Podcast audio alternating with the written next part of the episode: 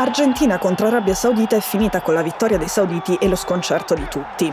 Era una lotta importante, ci si giocava la supremazia iniziale del girone. L'Argentina ha perso. Il calciatore più forte del mondo, Messi, ha perso.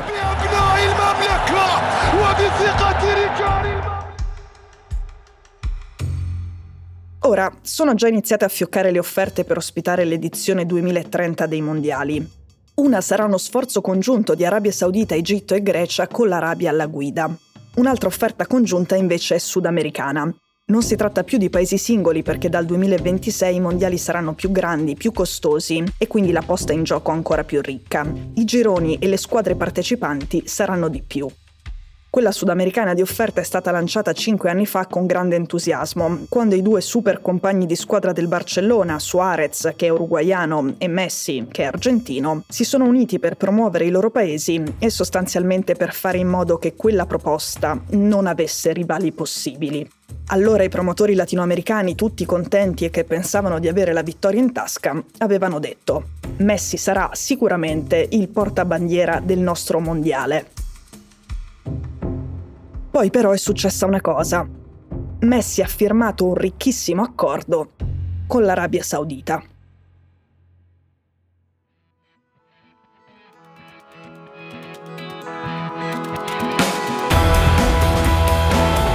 Sono Cecilia Sala e questo è Stories.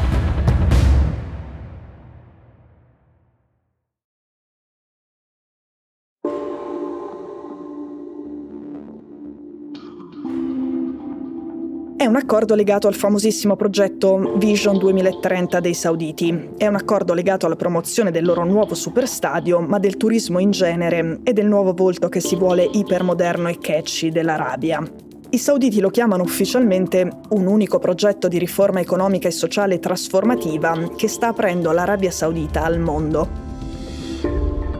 L'ex ambasciatore canadese in Arabia Saudita, che è stato poi cacciato dall'Arabia Saudita perché ogni tanto parlava di diritti umani, ha spiegato a The Athletic L'intera apertura della sfera dell'intrattenimento e dello sport è una parte importante di Vision 2030. Con il golf e ora con questi tipi di sponsorizzazioni di altissimo livello come Messi, questi stanno cercando di portarsi a un altro livello e rendere il tutto più globale. E poi, la reputazione dell'Arabia Saudita a livello mondiale ha bisogno di una sistematina. Qui si tratta di provare a cambiare la faccia del paese.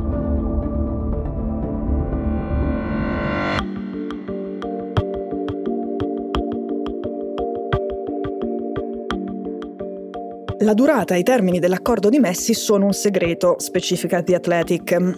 I sauditi ci avevano provato anche con Cristiano Ronaldo, ma lui aveva rifiutato. Ora pare che la cifra offerta a Messi sia 5 volte quella proposta a Ronaldo. E Messi ha già cominciato a lavorare. Su Instagram lui ha quasi 400 milioni di follower e ha pubblicato una sua foto su uno yacht mentre ammira il tramonto saudita durante una visita iperpubblicizzata.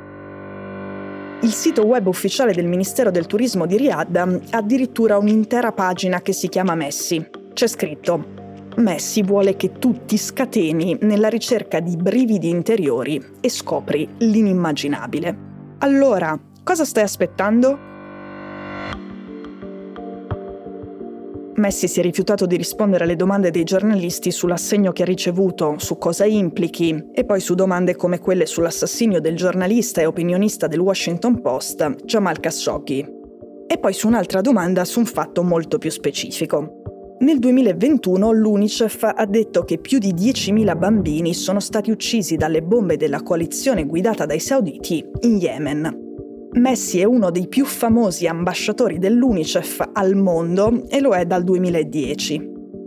Sia gli agenti di Messi che l'UNICEF si sono rifiutati di rispondere alle domande su questa contraddizione.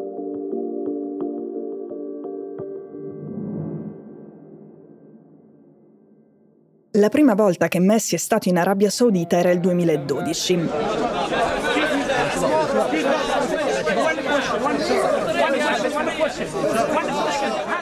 Lui è atterrato con un volo privato all'aeroporto e ovviamente era pieno di fan, uomini della sicurezza, telecamere e scatti dei fotografi.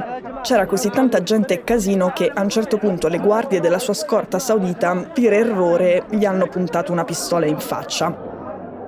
Come ha raccontato sempre The Athletic, che ha messo insieme un po' di fatti sul rapporto sempre più intimo tra Messi e Riyadh, in questo avvicinamento veloce ha avuto un ruolo soprattutto una figura, diciamo, curiosa che si chiama Turki al-Sheikh.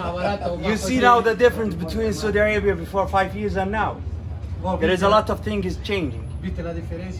Lui è un ex guardia del corpo e un amico personale del principe ereditario Mohammed bin Salman e sono diventati amici soprattutto perché al-Sheikh lo ha aiutato a ottenere il potere, incarcerando i rivali nella famiglia reale e i dissidenti.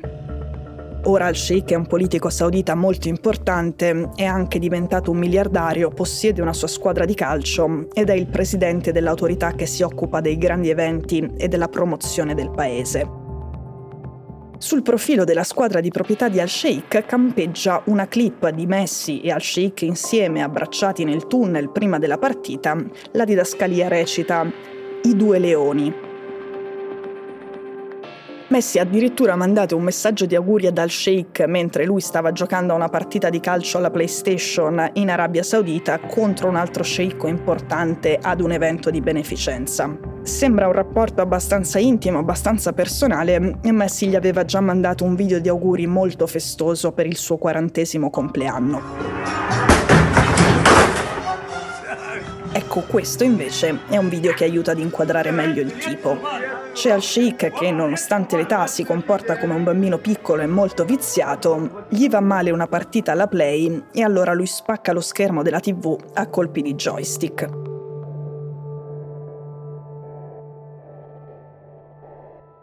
Prima di essere ammazzato e di essere fatto a pezzi nel consolato di Istanbul nel 2018, Jamal Khashoggi in un'intervista a Newsweek aveva detto il principe Mohammed bin Salman non ha consiglieri politici ad eccezione di Turchi al-Sheikh e Saud al-Qatani.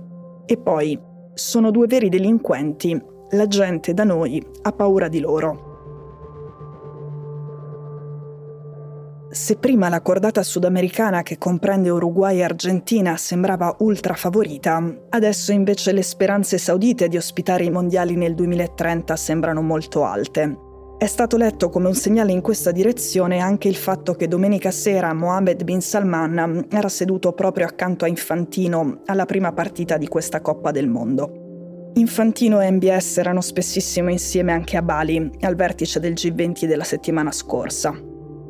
Fonti vicine al governo saudita sentite da The Athletic ora dicono siamo noi l'opzione preferita per i mondiali del 2030 e contiamo lo stesso anno di ospitare pure l'Expo.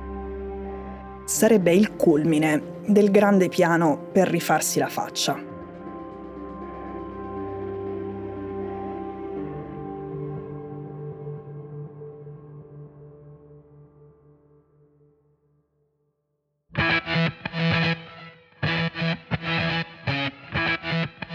Stories è un podcast di Cecilia Sala prodotto da Cora Media.